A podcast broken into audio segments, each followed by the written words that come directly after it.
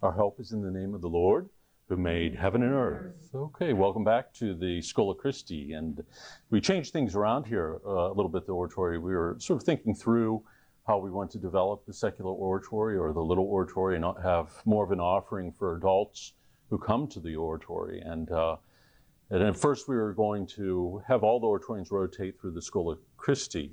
And we're still going to do that on the last Saturday of every month. It's called, going to be called simply the Little Oratory Lecture Series. And so the last Saturday, each priest will pick a topic uh, that he wants to present on, and uh, we'll give that to the group. But uh, with this group, sort of uh, sponsored by the Adoration Committee, we want to have a group here that's that's focused upon the Eucharist, both our celebration of the Mass, but also adoration. That this would always be at the center of our thoughts as Catholic Christians. That we would always enter more and more deeply into the central mystery of our faith, the paschal mystery, passion, death, and resurrection of our Lord, and how it is that uh, God allows us to enter into this great mystery and how it transforms our life. And so it's never as though we could exhaust this topic. Uh, and so I'm confident that throughout the years to come, we'll be able to uh, plumb the, the depths here with the writings of the saints and other great spiritual writers. We're currently reading uh, from Romano Guardini's book, Meditations Before Mass. And it's a superb, superb book. And what I like about it is that um, it doesn't get overly theological, but it, what it does is it presents to us, I think, what everybody hoped would happen uh, with the Second Vatican Council. In fact, Father Paul and I were talking about this here at dinner time tonight that uh, someone at seminary had mentioned when you read, was it with you or one other? Uh, I'm sorry, it must be Brother Thomas. Uh, if you, when you read Romano Guardini, you want to weep after you read his, his writings because it gives you a sense of what the council really wanted to do. And so, even though Romano Guardini was writing back in the 1940s, so before the council, 20 years before the council happened, what, he's, what he expresses in the books is what we would really hope to do in the sense of a ressourcement, a going back to the sources of our faith, entering into them, understanding what it is that we do as Catholic Christians and why we do it, what the mysteries are that God has drawn us into.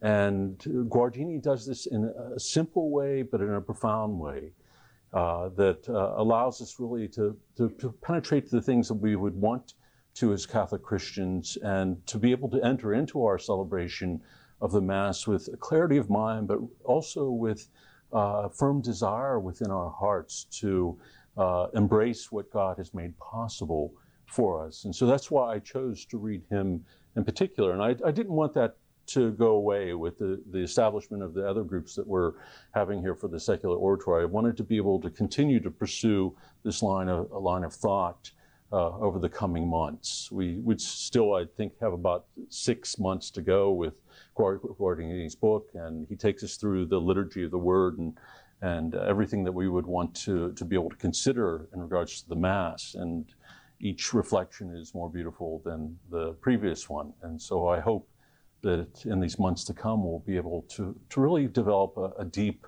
understanding of the Mass and our participation within it. What we're looking at here tonight is uh, our understanding of the Sabbath and also what Guardini calls divine repose. What does it mean that, that God rests? And last time, if you remember, it was quite a few months ago, we spoke about it in light of the Old Testament, what the Sabbath meant uh, in regards to God's creation, God resting at the end of all that He had created, including man, and what it means to believe in a God who uh, is uh, omnipresent but also uh, acts and, uh, and rest. What, how, does, how do we po- possibly understand that as human beings? And so Guardini took us through that in light of the Old Testament, in particular in light of creation. And what he does with this reflection tonight is help us look at the Sabbath now in light of the person of Christ, and in particular in light of the paschal mystery. Jesus' passion, death, and resurrection, our understanding of the Sabbath now is seen through this lens, what Christ did for us on the cross, and points us forward, not only to our experience of God now in the present, eternity entering into time, our ability to enter into the fullness of life that Christ has made possible for us through the cross, but what that means for us uh, in the future, our full participation in the life of the triune God, our deification, if you will, our, our radical participation in the life of God. And so he'll be exploring that for us uh, here this evening. Uh, as always, we like to start our group with uh, a hymn. And so I'd ask you to stand. I think we always sing better when we are standing up. And Kristen's going to, to intone it for us Only begotten Word of God eternal. Okay, it's always the print and uh, uh, the italicized print in red is just uh, my little introduction and uh, to prepare us to go through the text. And as always, uh, I'll stop periodically just to open it up for discussion or any questions. And you, will have to excuse me tonight, I'm just getting over a cold, so I'm a little congested. It is the paschal mystery that becomes the cipher through which we understand the divine repose of the Sabbath. The passion, death, and resurrection of our Lord unfolds the deepest meaning of God's rest.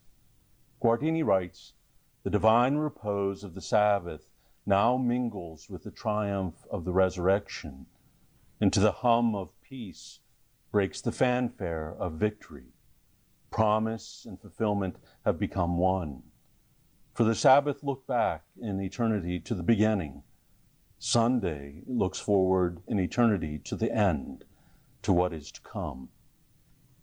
And so, for the Jews, in particular throughout the Old Testament, uh, the reflection on the Sabbath looked back at God's act of love in creation. God's love is self emptying and creative. And so, uh, our reflection on His rest is also a call to. Uh, to rest ourselves in a kind of rest of contemplation, to, to gaze back and look back at the beauty of what God has created, most of all ourselves as human beings made in his image and likeness. And so it's always looking backwards that the, the, Sabbath in the past was reflected upon. But with the coming of Christ, suddenly he becomes the interpretive key through which we now look at the Sabbath, which is now Sunday, the day of the resurrection. And it points us forward. There is, uh, Guardini will tell us, a kind of eschatological element to our understanding of the Sabbath as Christians. It always points us forward to its fulfillment in the kingdom. We experience it now in a radical way as eternity enters into time, erupts into time through our experience of the Holy Eucharist. This is our privileged way of experiencing God. We certainly experience God in our day to day life, in our prayer life, in adoration, in the chapel. But the sacraments, and in particular the Eucharist, is the privileged way that we come to experience God in this radical way as eternity, as eternal love enters into time, this moment now, as we are celebrating the Holy Eucharist. And it's there that we encounter the mystery of that love and enter into communion with that mystery of love most fully. It gives us a taste for what is to come and what will know of no end for us in the kingdom. And having, I think, just this simple understanding of things should, should radically change the way that we enter into and prepare for the celebration of the Eucharist. Our participation is not simply uh, a recitation of the responses uh, uh, to the Mass, but should really be uh, our meditation and contemplation of the mystery that we are being drawn into. And as we follow Guardini along, he begins with the threshold to, to the church itself, to the procession in, to the entrance up into the altar, uh, to begin the, the celebration of the Mass. All this should be in our minds as we are reflecting upon what is taking place, that eternity is being made manifest to us in this extraordinary way. And so there should never be a kind of banal way that we are entering into the celebration of the Eucharist. And I think this is what we've seen in the, the past generations, that it's become, uh, quite frankly, kind of worldly in the way that we approach Mass, the way that people enter into the chapel, the, the music, even uh, the, the, often the noise that exists within the churches, uh, and even the architecture of many of the more modern churches, I think fails to prepare us for what is to take place. There's a lack of a sense of, of the transcendence uh, uh, in our celebration of the liturgy that really is meant to awaken our minds and our hearts to what we are participating in. And so this is what Guardini is trying to educate us for, that we might regain this for ourselves. And as, so I said, as I said at the beginning of the group, it's quite a, an unusual thing that somebody writing in the 1940s would be capturing exactly what we would want to be doing as Roman Catholic Christians in terms of our understanding of the Mass. And uh, so we, we couldn't spend enough time, I think, uh, reflecting upon Guardini's writing.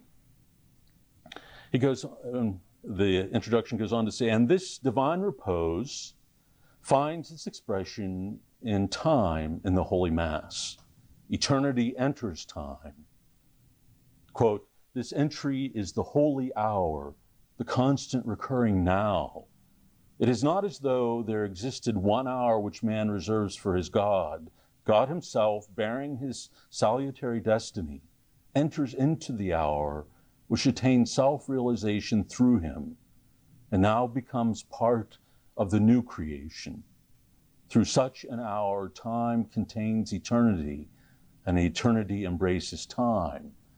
And so, re- reading this we can't uh, enter into to Mass as, as if we were entering into any other social gathering. There should be this uh, sense that uh, this moment is freighted with destiny and eternity, that this is a moment where God breaks into history and we are presented with that reality within a particular moment in time when we are celebrating the Mass.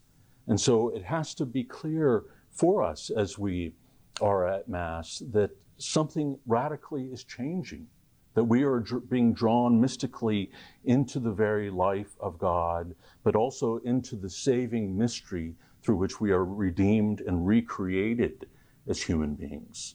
So, can, again, we can't be sort of passive or mechanical in our participation in the Holy Liturgy.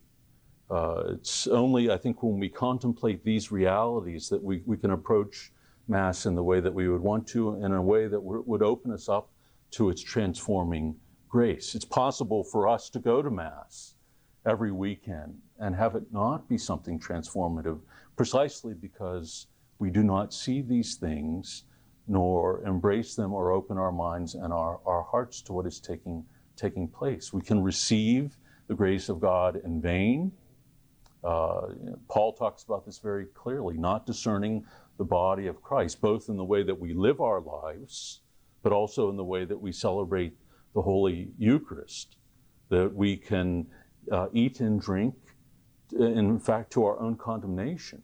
So if we are not preparing our minds and our hearts to enter into this mystery, but also to uh, enter into the communion that is established there through the reception of the Holy Eucharist, we are doing violence to the gift of God. And so, in every way, this should be the, import, the most important moment of our, our week, the celebration of the Mass. And we should be living our life in light of that truth. So we live from Eucharist to Eucharist. We receive the grace of God and we live out our lives throughout that week, seeking to allow that grace of God to bear the most fruit within us as possible, in order then that our entrance into that communion can be ever, uh, ever more, ever more deep with the passing of each each week. And so it, it again can't be uh, a sort of uh, mechanical reception of, of something that gives us a feeling of religiosity, but really isn't something that's that's transformative. For a brief moment, time enfolds eternity. Even in our adoration of the Blessed Sacrament, when the host is exposed to our gaze during Mass, and one might say, even when exposed for our worship during adoration, we must not lose sight of this reality, allow it to become something banal, Rather, we must let this reality permeate us and take this seed of eternity back into the world around us. And I think, in particular, at the oratory, this is something essential for us to understand precisely because we have perpetual Eucharistic adoration.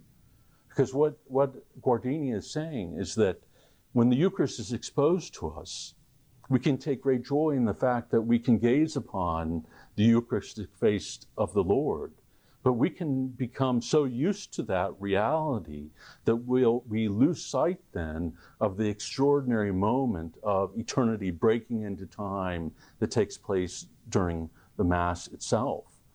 The, our adoration of the Eucharist always has to have this in mind in the sense of inflaming our minds and our hearts for the gift that we receive when the Mass is celebrated that we are drawn into something, again, privileged and extraordinary. And we perpetuate that adoration of God that takes place in the Mass through our Eucharistic adoration. But if, it, if our adoration simply uh, uh, becomes something that we become overly familiar with or we take for granted, it can actually diminish our celebration of the Holy Eucharist or, or our sense of what Guardini is talking about here. So, our preparation for Eucharistic adoration then must be such that we are making a conscious connection with our celebration from, from, of Mass, that we go to adoration in order that our faith, our love, our desire for what God gives us in the Holy Eucharist is heightened. So that when we come to celebrate the Eucharist, Eucharist again, we enter into that not with a kind of raw enthusiasm, but with th- this sense of being, uh, of transcending uh, the, the reality of our, our day-to-day life. We are drawn into something that is greater than ourselves.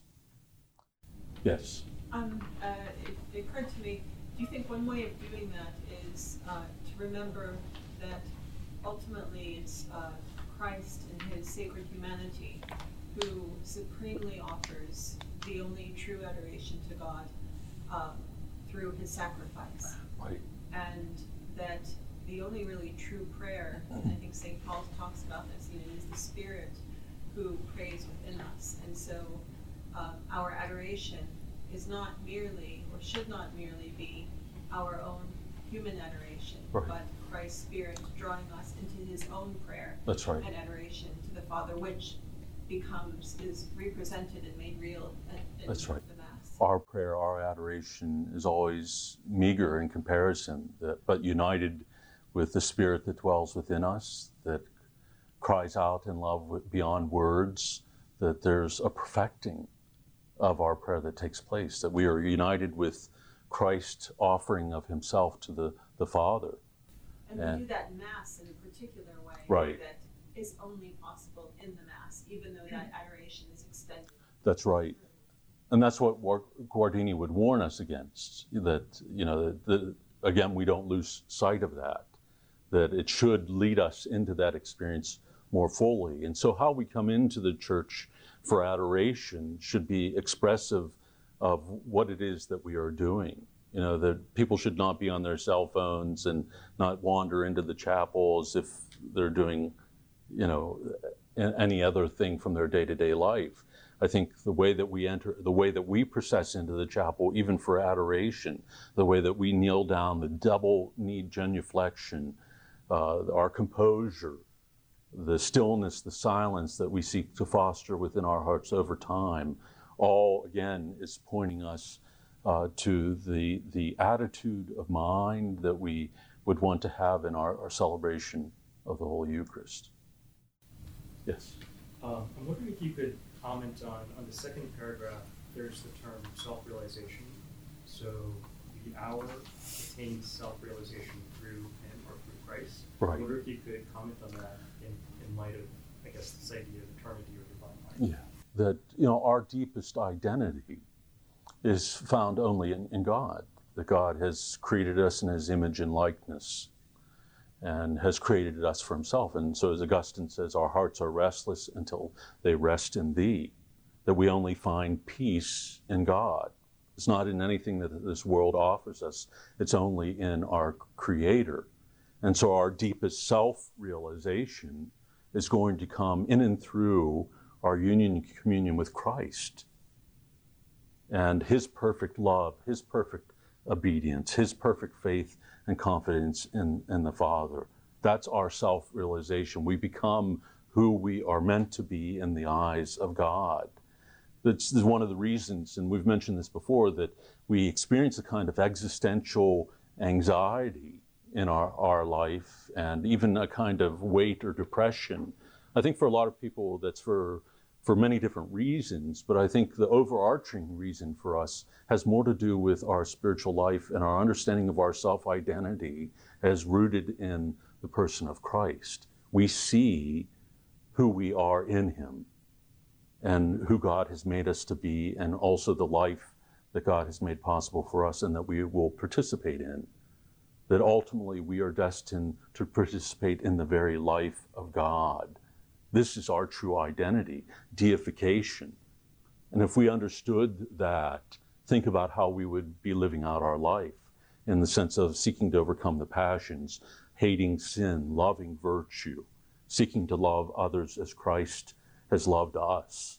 If we understood ourself and our identity in light of what God has revealed in becoming present to us in His only begotten Son, then the way that we would live our life would be radically different. How we would spend our time, our energy, how we would look at the sufferings that we endure, everything about ourselves as human beings would take on a clarity and uh, a sense of meaning that nothing in this world could offer us.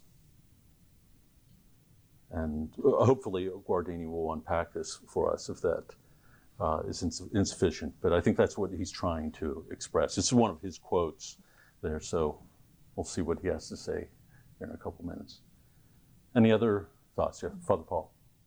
That, well, that same quote mm-hmm. made me think of um, a few years ago, I listened to this um, talk by Father Stephen Freeman, mm-hmm. and he was talking about maybe something like this, like uh, this, I guess, mysterious how like time can, time is eternity, and eternity embraces time. He said that in the Divine Liturgy of Saint John Chrysostom, the second coming of Christ is referred to in the past tense, mm-hmm. because from the perspective of the, of the eternal liturgy in which we participate at Mass, the second coming is already happened. Already happened. And right like I've noticed in a lot of the Eucharistic prayers of the Roman liturgy, it's in the future tense, and so it seems like together with the Eastern Western perspectives, you get this mysterious um, like time containing eternity, eternity, embracing time, right. both together. That there's that from our perspective of history, the second coming hasn't happened yet, and yet that uh, which we were experiencing, like there's time is still happening at Mass, and yet also mm-hmm. we're participating in the same liturgy that's happening eternally in heaven, from which perspective the second coming is in the past. Right. So it's, I, I just, like, I, I, was really struck when I first heard him say that. And then when I first saw the, saw the Roman liturgy, I thought, oh, well, we don't do that. Then I thought, well, actually, like both together, it's, it's, it's encompassing this thing that he's talking about. Right. That yeah.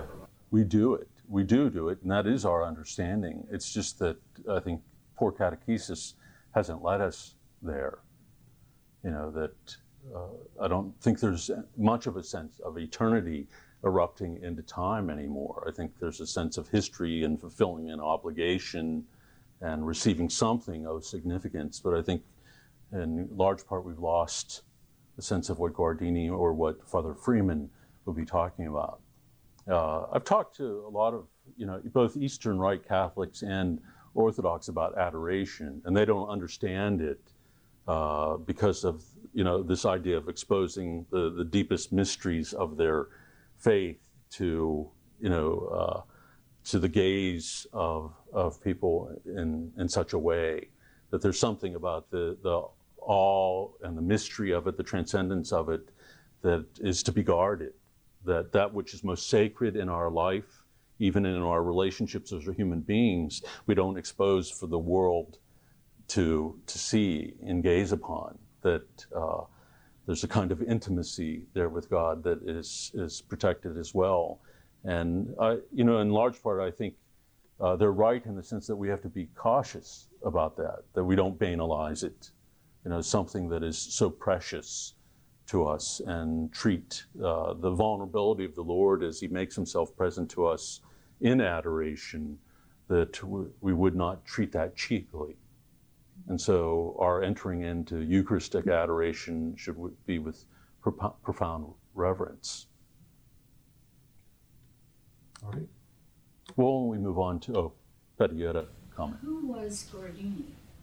He's a priest, and uh, as you can tell by the name, of Italian descent, but actually in uh, German theologian, and uh, wrote back in the 1940s, and uh, just an extraordinary writer. And uh, so writing pre-council, but I think, as I said, capturing uh, what ultimately the council intended and desired to take place, that we would be able to understand and enter into these mysteries more deeply. And I think that's what makes his war writing, even though it was back in the 1940s, so valuable for us today uh, to pick up. Okay. And so let's uh, go into his text. He begins by saying, So the heavens and the earth were finished, and all the furniture of them. And of the seventh day, God ended his work which he had made, and rested on the seventh day from all his work which he had done. And he blessed the seventh day and sanctified it, because in it he had rested from all the work which God created and made. The seventh day, the Sabbath, the holy day of the new the seventh day, the Sabbath.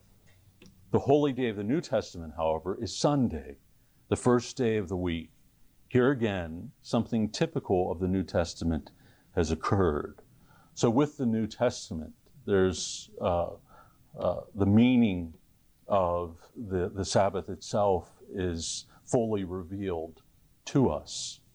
And it now becomes uh, Sunday, the first day of the week.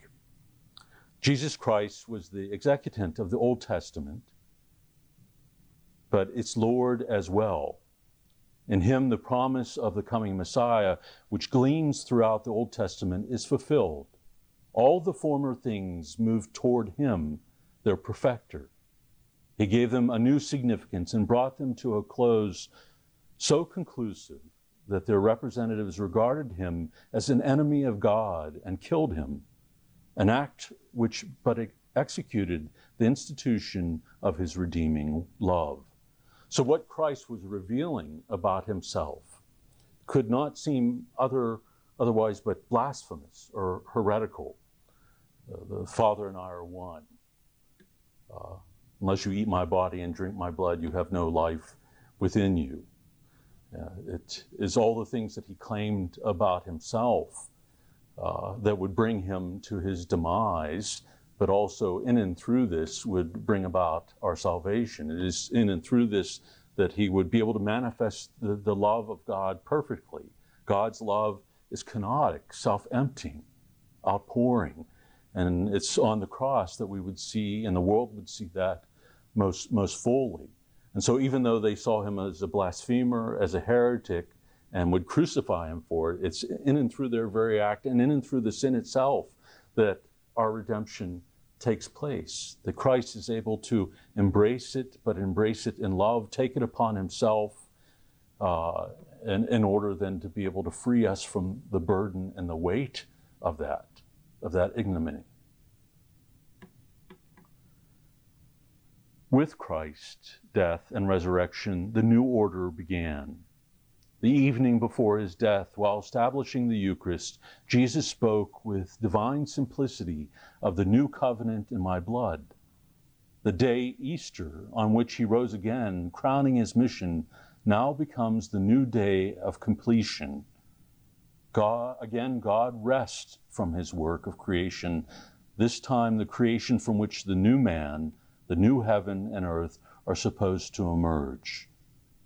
This day returns every week as Sunday, memorial of the first creation's wedding with the second. It has an eschatological character. It proclaims Christ's new creation, the new world born of his deed and one day to be revealed in eternity. So it, it points us in, in a way back, back to the first creation, and it weds the two together. The, the, the, new, the new Adam redeems the old, and in, in a sense, uh, does something even more extraordinary that men and women are raised up now uh, to a participation in the life of God, but to become God through grace, to participate through grace in what could never have been imagined, especially in light of the fall and the turning away from God, the disobedience that existed, that Christ, through his obedience, his fidelity, his love for the Father, his desire to do his will, uh, and so through his passion, death, and resurrection, raises man, man up to an experience of God that could never have been imagined, in taking upon himself our humanity our humanity itself is transformed. When he ascends into heaven, I've always thought the Feast of the Ascension should be something that we celebrate with far more joy than what we do. It seems to pass without notice, but it's really our, our feast and the most extraordinary one because it, it's, it's speaking of the raising up of our, our humanity into the very life uh, of God Himself. Christ ascends into heaven uh, and in his resurrected body bears witness uh, to what we are going to experience in all of its fullness through the mercy of, of God. And so it should be the most joyous day and one that we prepare for for well, but it's one that unfortunately very few people even remember uh, to, to, celebrate. But I think Guardini uh, captures it, uh, what we have been talking about, quite well that there is this eschatological quality to it. Eschatological is just the, or eschatology is the study of the last things. So it points to the last things. And, uh, but as Paul said, that this is a reality that becomes present to us now. The end is now. Salvation is now. The moment of our redemption is now. And that should be in our mind as we are celebrating the, the Mass, that we don't let that moment when eternity breaks into time pass us by as if it is like any other moment, that it requires a response from us, a response to say yes to God. In fact, this is what we do when we receive the Holy Eucharist. We say, Amen, so be it. That, that our life will be conformed to the life of Christ in a radical way. We are saying, Yes, God, I wish to become what it is that I re- receive, and vow to do exactly that, that I will become the love that I receive here, the, the self, selfless, sacrificial love that I receive at the altar, so I will embrace in all of its fullness. And so, you know, we, we can't, again, sort of in a half-hearted way come up to receive Holy Communion. It's, it's funny, uh, as many times as I've preached about about that, that we cannot have a herd mentality when it comes to receiving the Holy Eucharist. That our primary concern should be our relationship with God and how prepared we are not only to enter into the, this holy mystery, but to receive the great gift of it, the, the radical communion through the re- reception of the body and blood of Christ. There's always grace for us to go to Mass, even when we do not receive Holy Communion. We're still participating in that paschal mystery. So we should never feel like somehow we have to go and receive communion in order to receive the grace of God. We are participating in the most extraordinary event at, at the, at the altar. Yet we have to be prepared to, to enter into that and receive that. It's an con- act of consummation. Christ giving himself to his bride, body, blood, soul, and divinity. And so our hearts have to be prepared for that reality. Both, I, I think, in a, in a, moral way, in the sense of the purity of heart that we have, uh, but also even in, in, the sense of where our, our minds are in preparation for that reality. Whether or not we've, we've prepared ourselves to enter into the mystery in an undistracted fashion, or whether our thoughts are really with communing with the, the things of this world or our anxieties about our work or our anxiety about our, our study or what we're going to be doing the rest of that day that somehow that we've lost sight fundamentally of again this eruption of eternity in, into time that i think we know unless our conscience has been silenced we know whether or not we've prepared ourselves to enter into that re- reality and this is why we're encouraged by the church to make an examination of conscience, conscious, conscience multiple times throughout the course of the day, uh, and certainly at night, and certainly before we, we are preparing ourselves for the cel- celebration of the Mass. Uh, you know, in one sense, I think intuitively people had that sense in the past, or at least they were educated that you would go to confession before receiving communion, that they would want to know the grace of the sacrament of confession before they would receive Holy Communion. And it was really formed into them in this deep way, uh, even if perhaps the, the, the fuller understanding was, was lacking as to, as to why, it still existed. But I, I think at this point there was uh, a lot, there's a loss of a sense of that, that there's more of a sense of embarrassment of not going up and receiving communion than there is a desire to receive communion in the way that God would want us to enter into this reality. And so, you know, when Philip Neri, know, he lived in a time, and we might look at our own time and life and the state of the church as being the worst ever in history. But, you know, Philip lived in a time, Newman said, that, you know, where there was this kind of traitorous kind of uh, expression of the faith and uh, living out of the faith, in particular among the clergy and among the faithful, that you know that there had been a radical movement away from the piety of the church in, in Rome. And but Philip begins with the sacrament of confession, that people might come to experience the mercy and the love of God through the confession of their sins, in order that they might then be able to prepare themselves for the frequent communion that Philip also desired them to have. That prior to that, communion was uh, uh, an experience that was rare uh, in, in, those days, maybe once, once a year, uh, perhaps, that people would receive. And whereas in Philip's time, we see this development of frequent communion and some of his penitents even receiving every day. But also, what we see parallel to that and even preceding that was this uh, uh, drawing them into the other sacrament of healing, that of confession, and some of them multiple times a week, and some of them even daily, depending upon what it is that they might be struggling with, that they might know the healing of the one sacrament in order that they might also know the full fruit of entering into the deepest communion with the Lord in, in the Holy Eucharist. And so it's this sense of, of the Eucharist that we want, might want to regain in order that we also might regain for ourselves uh, an understanding of how we would want to prepare ourselves for it.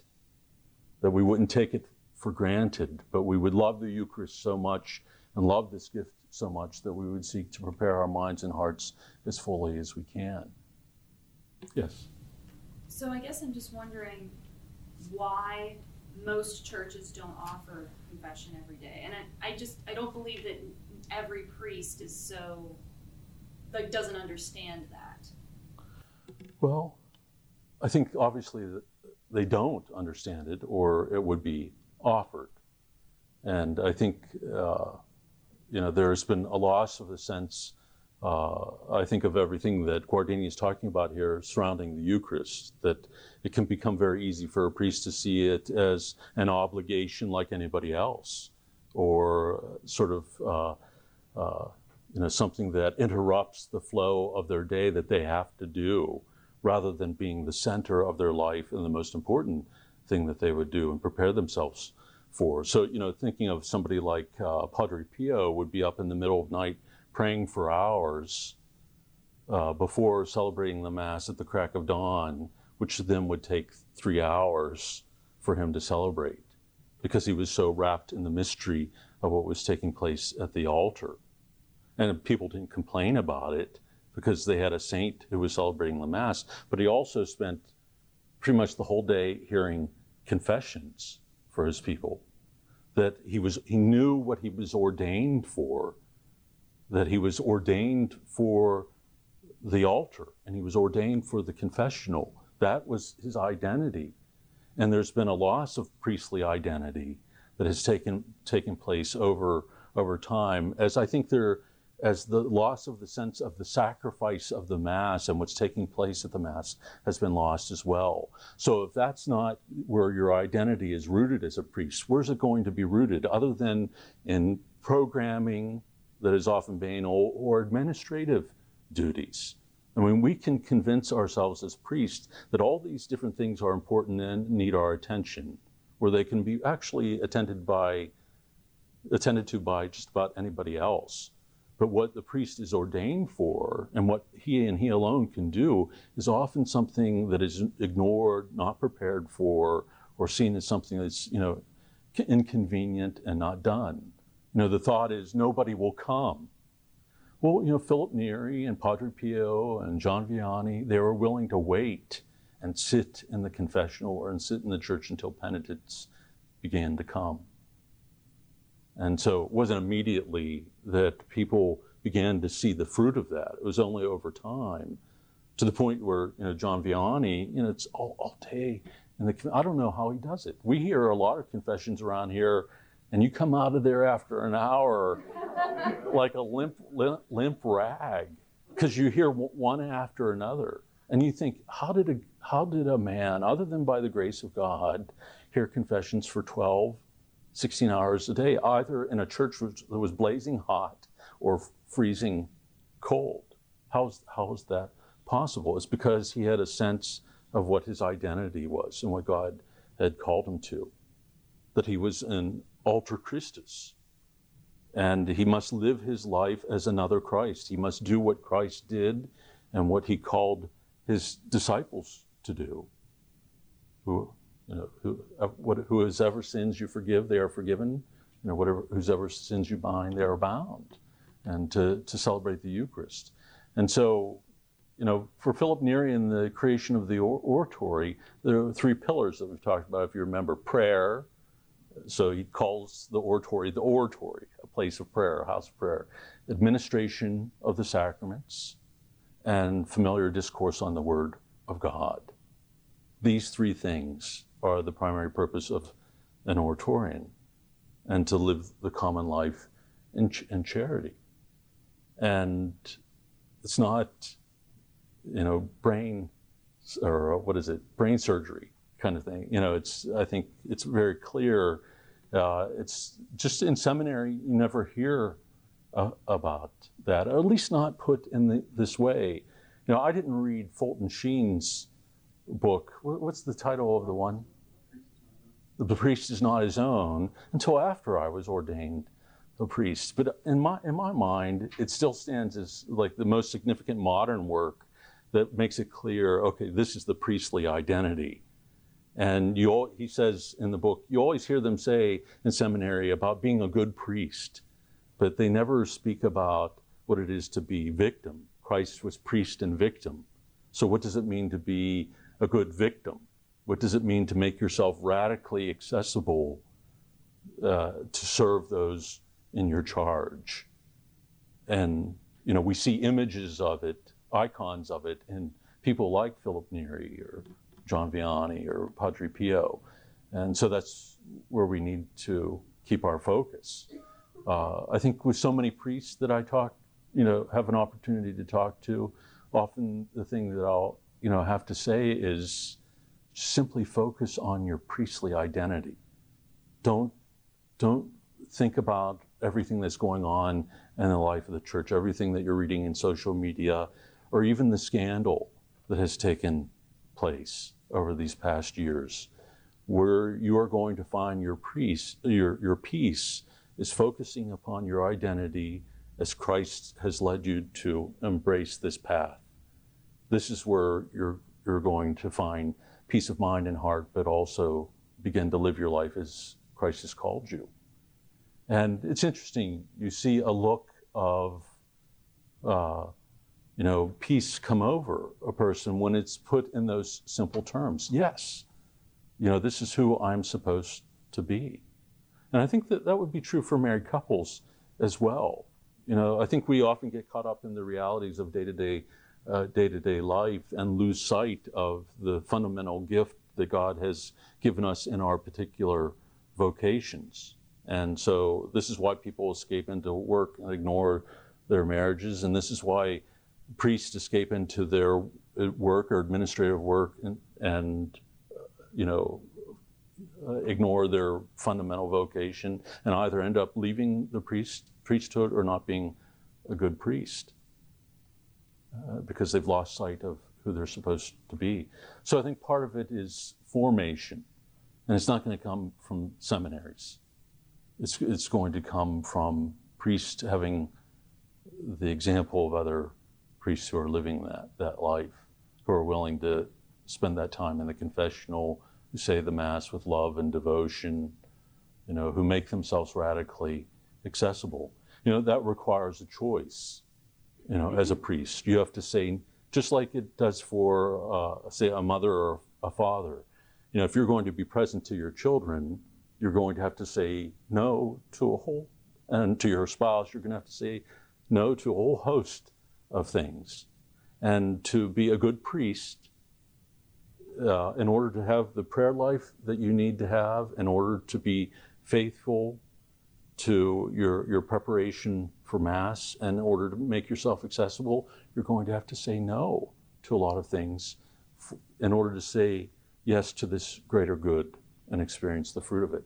And there is an extraordinary fruit of it. I think this is what Philip Neri and others experience that there is grace that comes to you as a priest when you embrace that reality in its fullness, even when it's hard.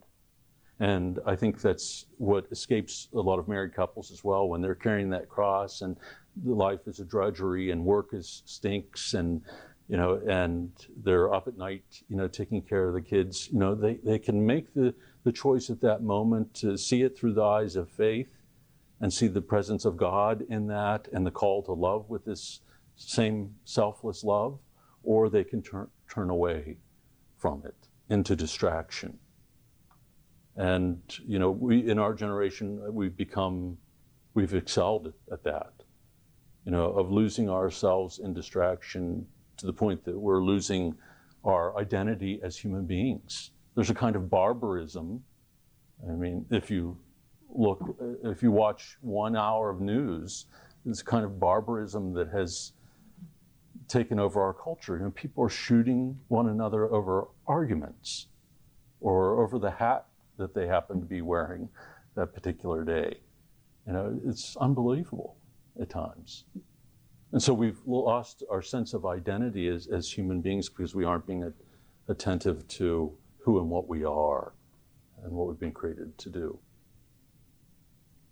Okay. Did that answer your yeah, I guess I'm just frustrated because a lot of the confession, because I am a stay-at-home mom, a lot of the confession times don't work for yeah. me. Yeah, I think I think uh, people have to, you know, it, they can't wait. I think they have to go to the pastors and say, "This is what we want. This is what we need." You know, I, I don't think it's ill will a lot of times. I think uh, you know a lot of times, especially now, I feel for priests because they're given four or five parishes to attend to. It's inhuman what is being asked of them in some ways, you know. And so it's they're almost making it impossible for priests to be attentive to their own flock by expecting them to run to all these different places. But I think it, it's when people ask their priest for something, it should be for what is fundamental to the to the faith. You know that they would they, they would you know, make this the priority in the parish.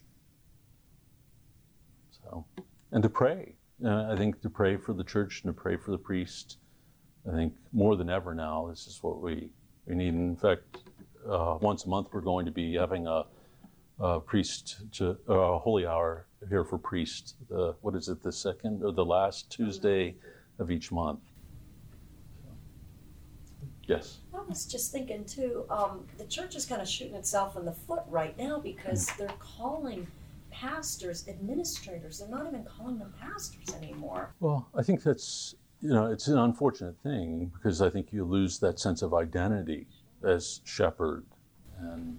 So it's uh, not entirely their right. fault. But it isn't. It isn't at all. And I think a reason that they're doing that is because the the landscape is shifting so constantly, and so they don't, aren't they don't know what parishes are going to stay open, what they're what's going to close, and where people are going to be needed. So they're not they're not establishing them, them as pastors in order that they can be picked up and moved at a notice. The pastors, by canon law, have certain rights, you know, before they can be pulled out of that position. Whereas if you're simply made an administrator, you can be moved at will. And I don't want to be negative about that. It might be necessary at, at the moment, but it does have negative effects because it creates a sense of instability in the parishes and for the people. They don't know who's going to be there uh, next or if their church is even going to be open. So I think the, the years to come, know, in the years to come, it's going to be a very difficult road. And I think that's why there's such a profound need to pray, pray for priests. Okay. Why don't we move on so we can get through a little more of this text? Where did I leave off? We asked? Okay. We asked whether it is possible to speak of God's resting, since He is, He who is, the omnipotent one, eternal, unchanging. Revelation replies that He truly makes decisions, creates, and rests from creating. This double aspect of the all pervasive, all governing God, who is yet personally free to come and go and act in a specific instance, is proclaimed throughout the scripture. The Bible recounts his selection of a particular person, his sealing a covenant of loyalty with him, his consolidation of that covenant with the nation which grew from the chosen man's descendants, his divine guidance and support in their constant struggles against their own inertia and stubbornness, his never failing loyalty, his rescuing them from repeated, repeated apostasy. So our God is not simply one who creates and then steps away, but a God who acts, who enters into that creation, enters into the life of those he has created in order that he might guide and lead them, even in the fact, in the face of their rejection, their stubbornness, or as Guardini says, their inertia. And this is the mystery that has been revealed to us in the most profound way in the person of, of Christ that God acts in this extraordinary way, even to the point of humbling himself, making himself a slave, becoming obedient, and then obedient even unto death. It's the, you know, uh, a, either a stumbling block or a stepping stone, I think, for us. A stepping stone for, for when we have the gift of faith to see within it the love and the mercy of God, but a stumbling block uh, for you know, a more narrow or myopic view of God. That for many it's hard to see God in such a way. And you know, who was Jesus? A humble son of a carpenter, you know, not a, not a rabbi, and yet teaching with this authority and making claims uh, about himself. I mean, it was all too, and the fact that he was engaging and having meals with known sinners, prostitutes, tax collectors, you know, all of this would have been a, an affront to the, the faith and the vision of God of the very people he was speaking to. This is why he was kicked out of the of the synagogues, basically excommunicated. This is why he takes to the road and begins to preach in, in parables to, the, as it were, the, the hoi polloi, the country people.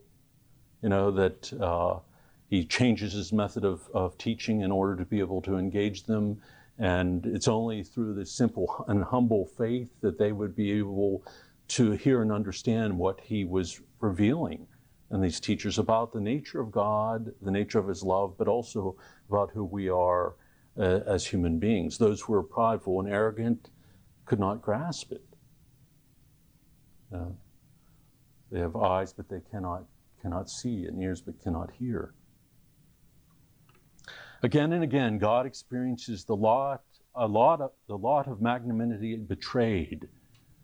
The account goes on to tell how he then revealed himself in all his reality. The Father sends his eternal Son into the world as the long awaited Messiah. The Holy Spirit governs that entire life, and everyone is aware of its unheard of power.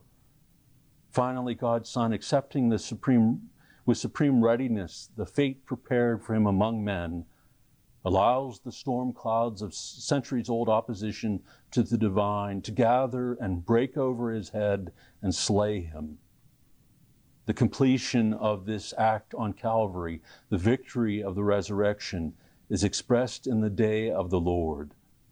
The God's lot among men finds another expression in time, namely the Mass itself. And so I think this is where we're, getting to sort of the, the heart of our discussion. It is this reality, this revelation and manifestation of God that is made manifest to us in this particular moment in time in the Mass. So everything that we've discussed up to this point, everything that Guardini has written about, comes to its fullest expression, uh, not only 2,000 years ago uh, in the Middle East, but every time we gather to celebrate the Mass. That, that fullness of that reality is made present to us. And I'm going to skip this first word unless somebody knows how to pronounce it. Go ahead. Gottes Schicksal, Very good. he goes on to write The divine fate took place in time. As divine act and fate, however, it issued from the divine will it took place once as an earthly event with beginning and end. Simultaneously, it is an unchanging reality in eternity.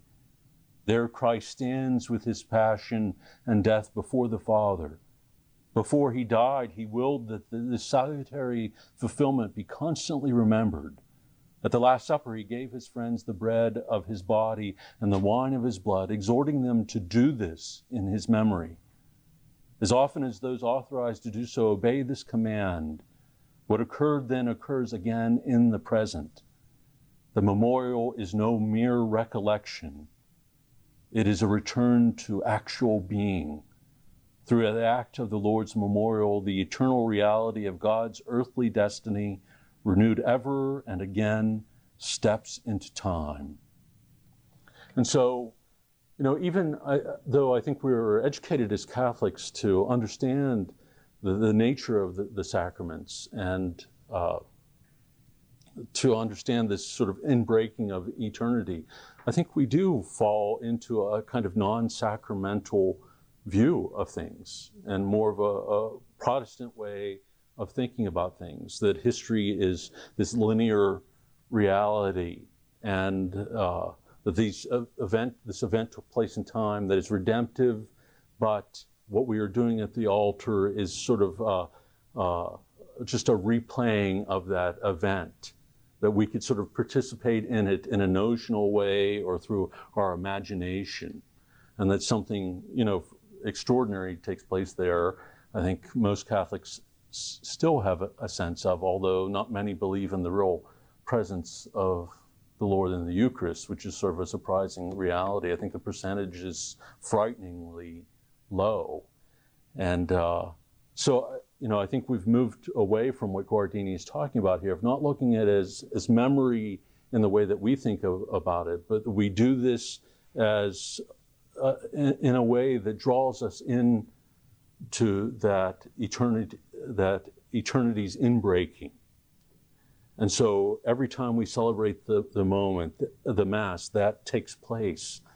That eternity enters into time and we are there. And we are immersed in the fullness of that mystery, the paschal mystery, the passion, death, and resurrection of the Lord. All that took place to, took place uh, in those moments takes place, and we are present to it in that moment. And this is, is also true and our hearing of the word proclaimed. Like we're, the gospel this weekend is about the temptation of Christ. And, uh, you know, this reality is made present to us in that moment as well. that temptation of Christ is something that, that takes place uh, in, in our life as well. And that our response in that moment has to be that of Christ. You know, to stay focused upon the Father, not to put God to the, the test, not to cling to the things of this world, to embrace our identity, that is our poverty before God, in order that He might make use of it, but also that He might, might lift us up. That, you know, the, the, the devil is every bit as present to us as he was to Christ. And uh, in one of the groups recently, we, or I think maybe it was in a homily earlier this week, we talked about that the fact that the, you know, when we look at the martyrs, we often hold them up as uh, enduring these extraordinary realities. The, the feast of Perpetua and Felicity, you know, mauled by beast, and then I believe both beheaded. And, you know, it's, it is an extraordinary uh, uh, act of faith and extraordinary courage. But the, the, the beasts that we are attacked by are far more f- fierce than lions in an arena. That the, the, the fierceness with which we are attacked and the relentlessness, relentless nature of that attack, uh, and the struggle with our passions, with temptations that come to us, is is far greater than that than what they experience. I've mentioned here a number of times a contemporary elder who said, "Those who seek purity of heart and those who gain it in our day are greater than the martyrs." That their faith is greater than the martyrs. To live the life of purity of heart in our day requires an act of faith, an act of courage that is greater than the faith required of those who had to bear witness to Christ in the beginning that the response that is required from us has to be absolute because we are constantly surrounded by the assaults of the evil one that would pull us away from, from the purity of heart that God calls us to. And, and I, I agree, with, agree with him. And so when we hear the gospel proclaimed as tomorrow, we have to personalize it. Again, we can't look up, upon it as past history, as if that word you know, it was meant for someone else or that we are just recounting something from the life of Christ. We are recounting something or we are, are, are being presented with something that is taking place and that we are experiencing in that moment of, of our celebration of the Mass. And so our response to that Word of God, you know, we have to have our minds and our hearts to prepared to say that yes to God in the same way that Christ said yes to him in the desert. Otherwise, you know, we, we will walk out of the church as if uh, nothing took place, nothing extraordinary, other than being, you know, having that text preached about. You know, it's our tendency, and I think it's a psychological, a form of psychological and spiritual resistance to push it out to the margins, you know, to push push it out into, you know, past history, or to make it, you know, something that, you know, that we carry in our mind and imagination, rather than something that is experiential, and that is experienced now. Now again is the moment of salvation. Now is the moment that we have to fight off the demon and resist his attack. Who will even use, and Father Paul and I were talking about this, will we will even use scripture to battle against us. And in one sense, probably knows it better than, than, than we do, do because not knowing the limitations that we, we often know. So, you know, we have to be prepared for the, the onslaught. Where did I leave off? When the eternal God?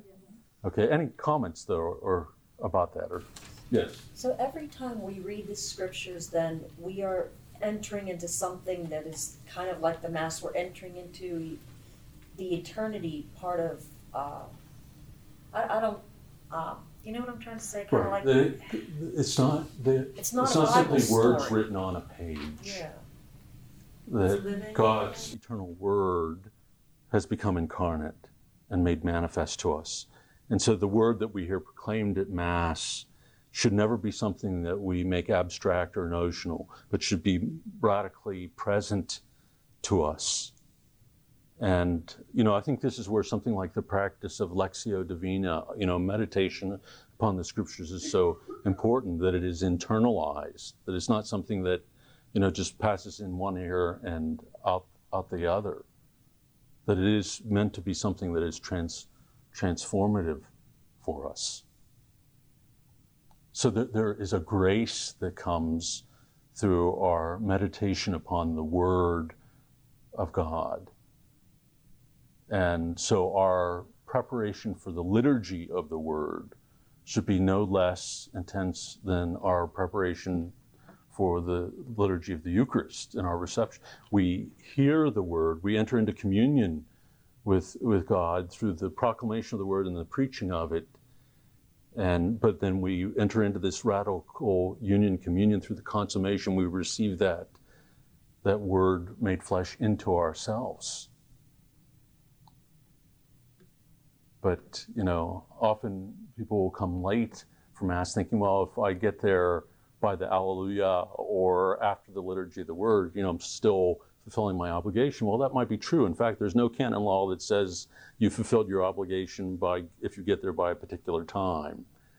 You know, those are all, you know, stories I think that are used to comfort people. But I think you know our sense should be that we would want to be fully present and prepared for for it.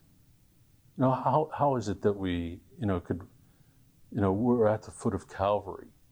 You know, how is it that we can see ourselves showing up 20 minutes late for that? You know, that might happen because of unforeseen circumstances every once in a while. If it happens all the time, then there's a kind of resistance that exists within us that we have to look at honestly and ask ourselves, why? What, why is this happening to me? It's a spiritual malady that has to be overcome. Yes, Jane.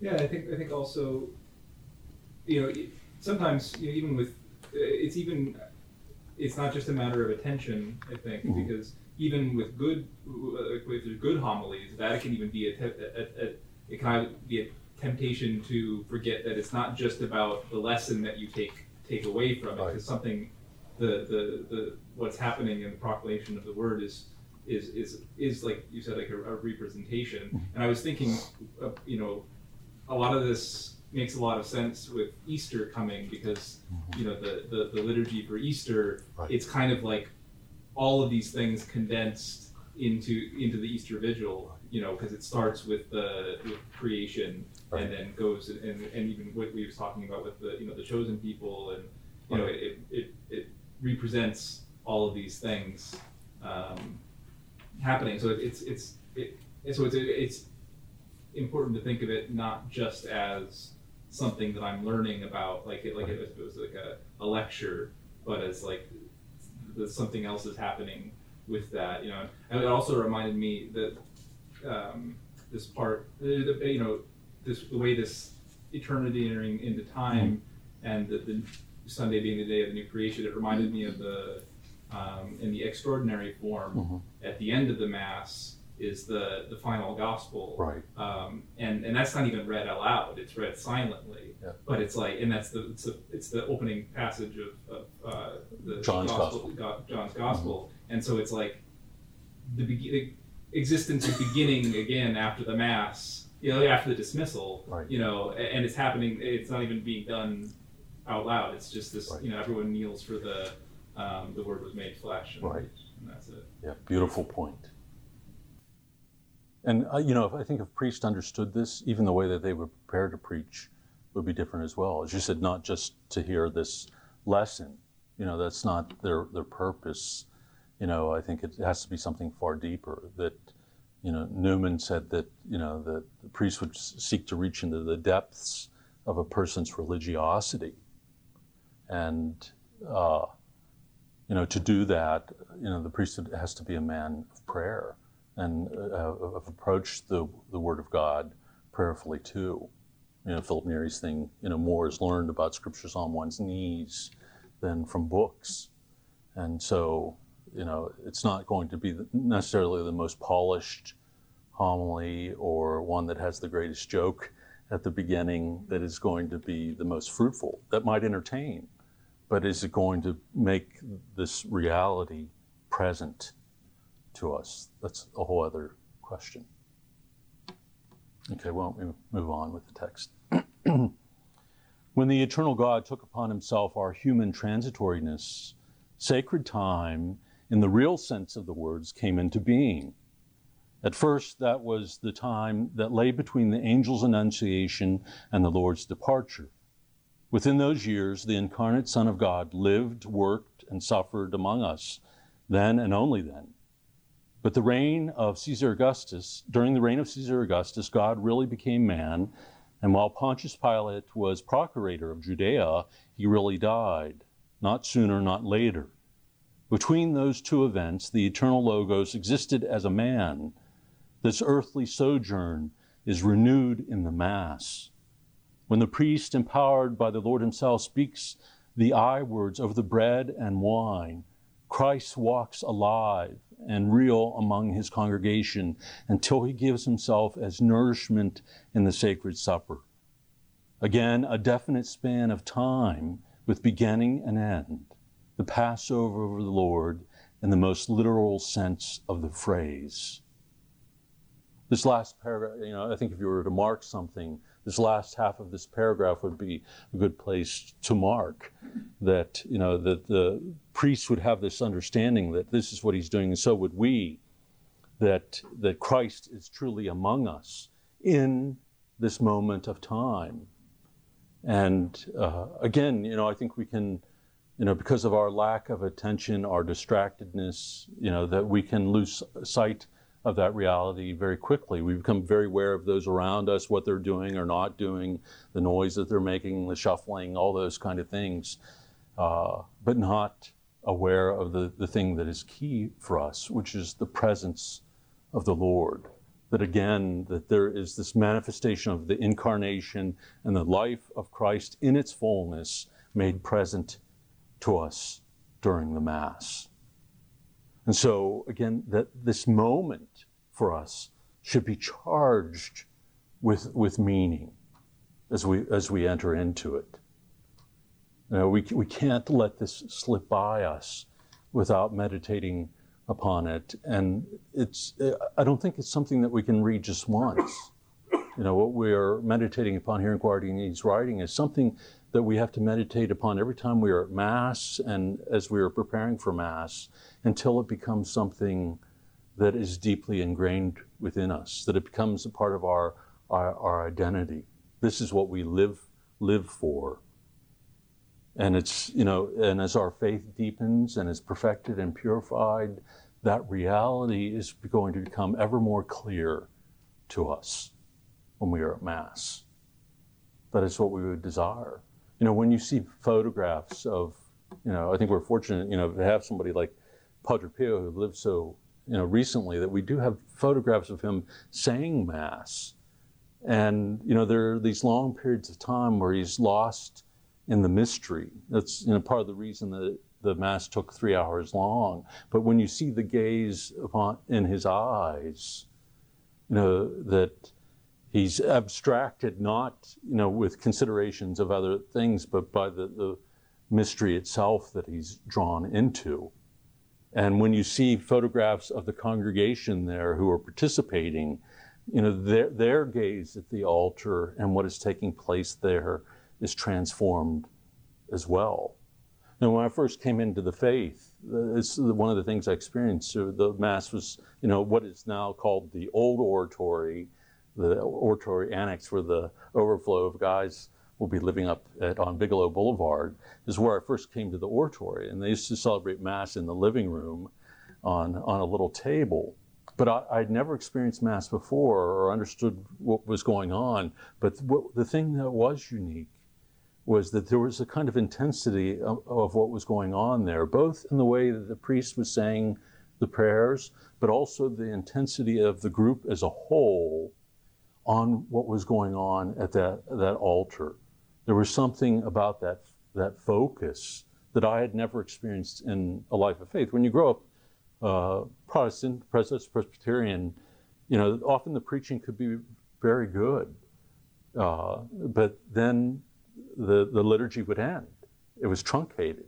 There was never this completion of, of it with the celebration of the Eucharist. So when you first encounter that, there's something of your worldview begins to change. Uh, you begin to get, catch your first glimpse of the, the sacramental worldview that of this eternity breaking into time, you know, of this sacred moment that, that God has privileged us to, to enter, enter into.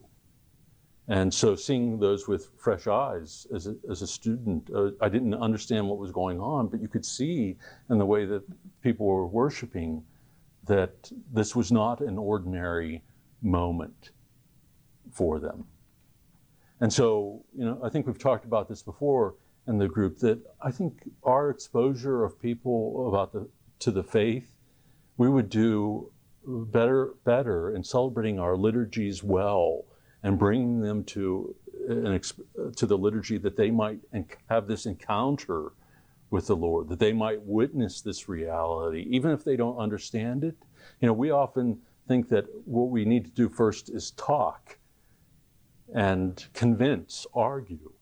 Whereas I think if we were to celebrate the liturgy in the way that we, we should, that to bring people to, to Mass and have them encounter that, see that in those who are worshiping, but also in what's taking place at the altar, we open them up to an experience of God that then can give rise to a deepening of faith, that can open their eyes to that reality more and more fully.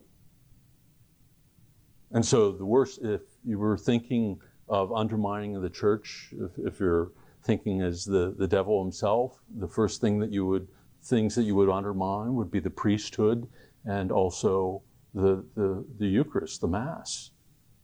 That you would banalize the Mass and you, you would distort the priest's vision of his own identity as priest. And once you've undermined that, the, the structure itself begins to crumble. Because what is central is no longer emphasized. And so, you know, it cannot hold itself upright. Uh, the pillar has been re- removed. Where are we at this point? To, okay, to participate properly in the Mass, it is essential that we be aware of its temporalness, of its beginning, continuation, and end. This brief portion of time enfolds eternity.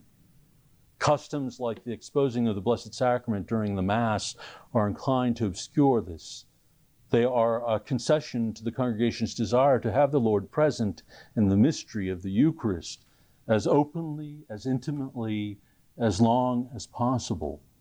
There's something very vital in this desire and in the church's response to it. So even like the elevate, even during the Mass, the elevation of the Eucharist, that it would be visible to those who are participating at Mass, even when the priest had his back to the people, that the elevation would be such that, that those present could gaze upon, that there is a kind, he, he refers to it here, a kind of uh, concession, and that it's a good and holy you know, response to want to uh, uh, make that visible, you know, to satisfy that desire. But uh, he says that there can also be something lost in here if we're not, not careful. Upon closer examination, however, we notice that the privilege is not granted without specific limitations. All too easily, the exposition of the Blessed Sacrament can blur the sense of sacred temporalness in the Mass. The constant figure of the host, star-like above the altar, cancels the sense of the Lord's coming, pausing, and departing. It is very important to experience the Passover of the sacred moment emerging from eternity. It catches us up in it into itself. And while it lasts, we are different from what we were are at other times. Then it dismisses us and we fall back into the transitoriness of day to day existence. But if we have vitally participated in it, we take with us the seed of that holy eternity which comes from the resurrection, and our life in the transitory world is changed. So there's something good and beautiful in this desire to gaze upon uh, Christ as he makes himself present to us in, in the Eucharist. But we can lose, he said, this sense of eternity breaking into time. And there's something very important for us to hold on to there. You know, this ex- extraordinary moment, that this moment is not like any other of our life. And it is a moment in time that transforms our, is meant to transform the way that we live our life, no matter how ordinary it might seem to be, that we have this radical encounter with God, and so we find ourselves radically changed and can enter into that reality more and more fully as God desires it as who we have been created to be, sons and daughters of God.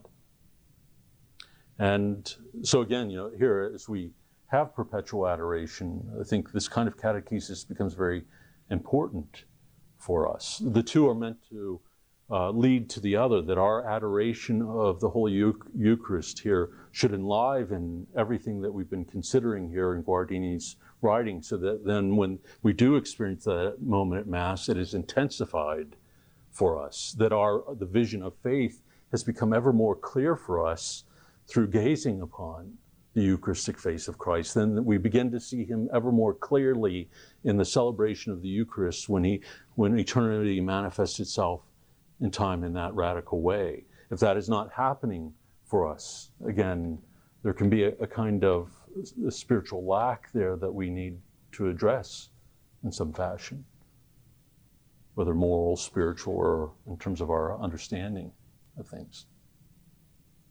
Any comments or questions on these last few paragraphs? Yes. Was he saying also that in some liturgies that um, our Lord is uh, in the monstrance during the Mass? Um, no, I think he's talking about you know this desire of the faithful. I think there was even there are some writings where it says you know higher, higher, Father, you know ho- hoist the host higher that it might become visible to us. And so the liturgy itself takes on this the elev- you know the sense of the elevation of of the uh, of the presence of Christ in uh, in the and the bread and the wine. Were you taught in seminary, you know, how you know how high, or you know what I mean? Is there like is there? Well, some some higher than others. uh, yes, you know, but uh, I think there's a, a, lack in the training in the sense that it can become overly individualized and then it becomes a distraction. When it becomes a, you know, a peculiarity of the priest and things are being done in this odd, odd kind of way, either the inflection of the voice or the, the, the, the, the speed with which he's saying the prayers, you know, doing things in an overly affected way. I think even the whole preaching thing, walking up and down the aisle, it drives me nuts. you know, because uh, at that point. Uh, That's all Vatican II for you. Oh, uh, yeah, I think so. And it, you know, I even saw a video of, of a priest riding one of those, uh, they call like hoverboards or something like that. It was wheels, you know, and you just stand on it, going up and down the aisle as he's preaching. And I think at that point, the priest becomes a distraction, and he's take, he's distracting people from that word that is being proclaimed. We always had this thing when we were trained as servers at Mass that you, you want to become invisible. You want to know what you're doing and know it so well that you can make these movements to assist the priest at the altar, and it almost goes unnoticed by, by people in the congregation because you don't want the attention to be on you or to distract from what's going on at the altar. So you, do, you don't want guys up there playing with their hair or you know, you want them to be attentive to what they're they're doing. And the same thing with the priest. You know, I think he should be doing what the the what he's taught to do. That you do the, the, the you say the black and you do the, the red.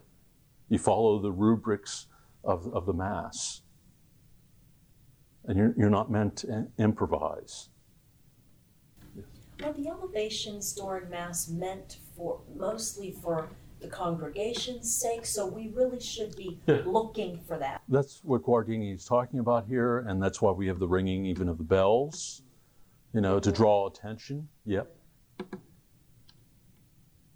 Father, well, well, Father Paul, and then we'll go. Go ahead.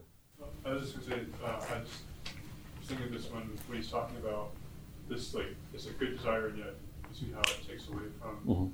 It kind of, it seems similar to what, it reminded me of, um, the, the transfiguration when Saint Peter, like, sees the good of what's there and wants to hold that. Right. And yet, like, that's not the point of mass at which we, uh, in which the self, the total, uh, well, the, I mean, that we don't get to stay there. Like Calvary is the glorification of Christ, not Mount Tabor, and it's not the elevation that's the central focus, but it's the Wow, Christ. that's perfect. Yeah, I think it cap- that captures exactly what Guardini is talking about here. You know, Lord, shall we build three huts? You know, in order that he could, yeah, they could remain in that glory. You know, in that moment that they could perpetuate it. And he lost sight of where, as you said, where the true glory is to be found. This was an inbreaking of bearing witness to what is on the other side of the cross, and he wanted to house it. It's you know something that he would have access to and perhaps control himself. And I think that that can often be true for us. You know that we want to take hold of something uh, and manipulate it for our own purposes, even spiritually. We can do that, and there, so there is that kind of danger that I think he's talking about here. The old liturgy I, I don't think al- allowed that so much. You know, that the mystery was taking place, we were participating in it fully, but you know, there was no you know kind of manipulating of it in the sense of making it do what we want it to do, or making the liturgy be for us what we think the liturgy should be for us, which is entertaining, engaging, or whatever it might might be, rather than a participation in this inbreak of eternity. There is a kind of profound narcissism and arrogance, I think, that is, is surrounds the, the way that we often approach our understanding of the Mass today. You know, it, we become turned in on ourselves and it's self focused rather than focused upon what God is doing. Uh, first, and and then So, so Father, if we, if we take all this in, if we make it our own, if we make the Mass the most beautiful thing we can for ourselves, what is our role, our responsibility to help others to do the same? I mean, how do you begin to do that? Because there are so many that, like you said, just, they just come out of obligation and, and leave and don't get anything out of it.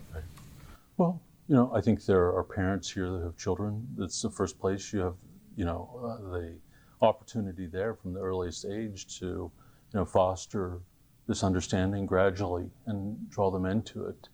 Uh, the other is simply living it. You know that it's it's more how we live our our how we enter into that mystery as we are participating in it, and then how we live our life that speaks far more profoundly than our words. And so it's it's our allowing ourselves to be transformed and uh, entering into this as fully as we can that is the most important thing. We have to keep our eyes focused on ourselves and not be focusing on others. And that's a hard thing to do in our day because there's so much that is going on within the life of the church that is distracting or that is troubling. And I think to keep our focus on, you know, uh, living a life of repentance, of a constant turning towards God, the pursuit of virtue, of celebrating the, the liturgy reverently, you know, we can again be pulled away from that fundamental purpose and get focused on all these other things. You have to trust that, you know, that this bears witness, that your embrace of it fully is something that bears witness. If it permeates you, then it's going to be something that people see and experience. Joseph, we were not called to approach other people and say Well, anything. Yeah, well, I think we are, and to take those opportune moments. You know, we're not meant to be mute. We want to be a bear witness to the gospel, but more importantly, we're to live it. I mean, think of somebody like Mother Teresa. There was a kind of radiate, radiating of the joy of the kingdom there. And, you know, she had daily holy hours and daily mass and, you know, and it spilled over then into her life and her engagement of others. And it was her presence that spoke to people of Christ and the centrality of, of the Eucharist. And of course, she did say things. She did teach people about it and made it known what she believed, but it wasn't this, you know, anxiety filled kind of thing. It, it flowed naturally and organically out of her living faith. And that's what we want to become for ourselves. To... Sometimes we might not see the fruit of it in our lifetime. Um, the fact that we lived it and didn't didn't tell people what to do. That's true. There is off, you know, often that which is most fruitful and transformative is hidden. You know, we know about the saints that have been canonized, but it's often those who live the faith in this hidden way that have the greatest impact upon families and extended families, and that passes on then through, you know, gen- generations. And we, nobody except God will ever know about that. You know, the fruit that their their faith bore. My my grandfather's brother, half brother, was a priest. You know, who, who knows? Might be from that long line. you know that some somehow something was communicated and bore fruit. Okay, we're a little bit over time. I'm sorry about that. Uh, sometimes I get caught I get caught up in the conversation, but there are some sweets and desserts as well as coffee here uh, for afterwards. But why don't we close as always with uh, our prayer to Saint Philip Neri.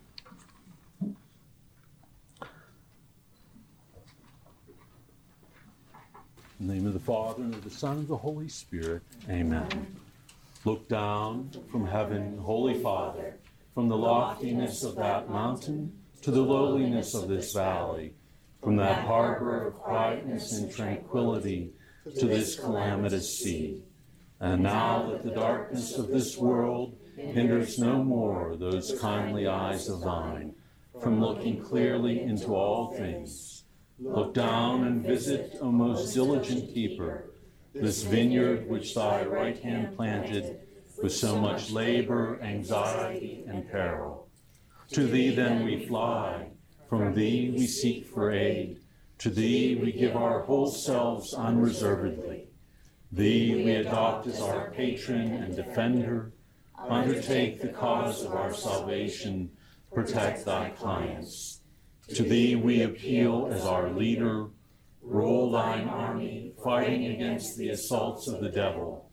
To thee, kindest of pilots, we give up the rudder of our lives. Steer this little ship of thine, and placed as thou art on high, keep us off all the rocks of evil desires, that with thee for our pilot and guide, we may safely come to the port of eternal bliss. Amen. The Lord be with you. And May Almighty God bless you, the Father, the Son, and the Holy Spirit. Amen. And go in peace. Thanks, Thanks be to God.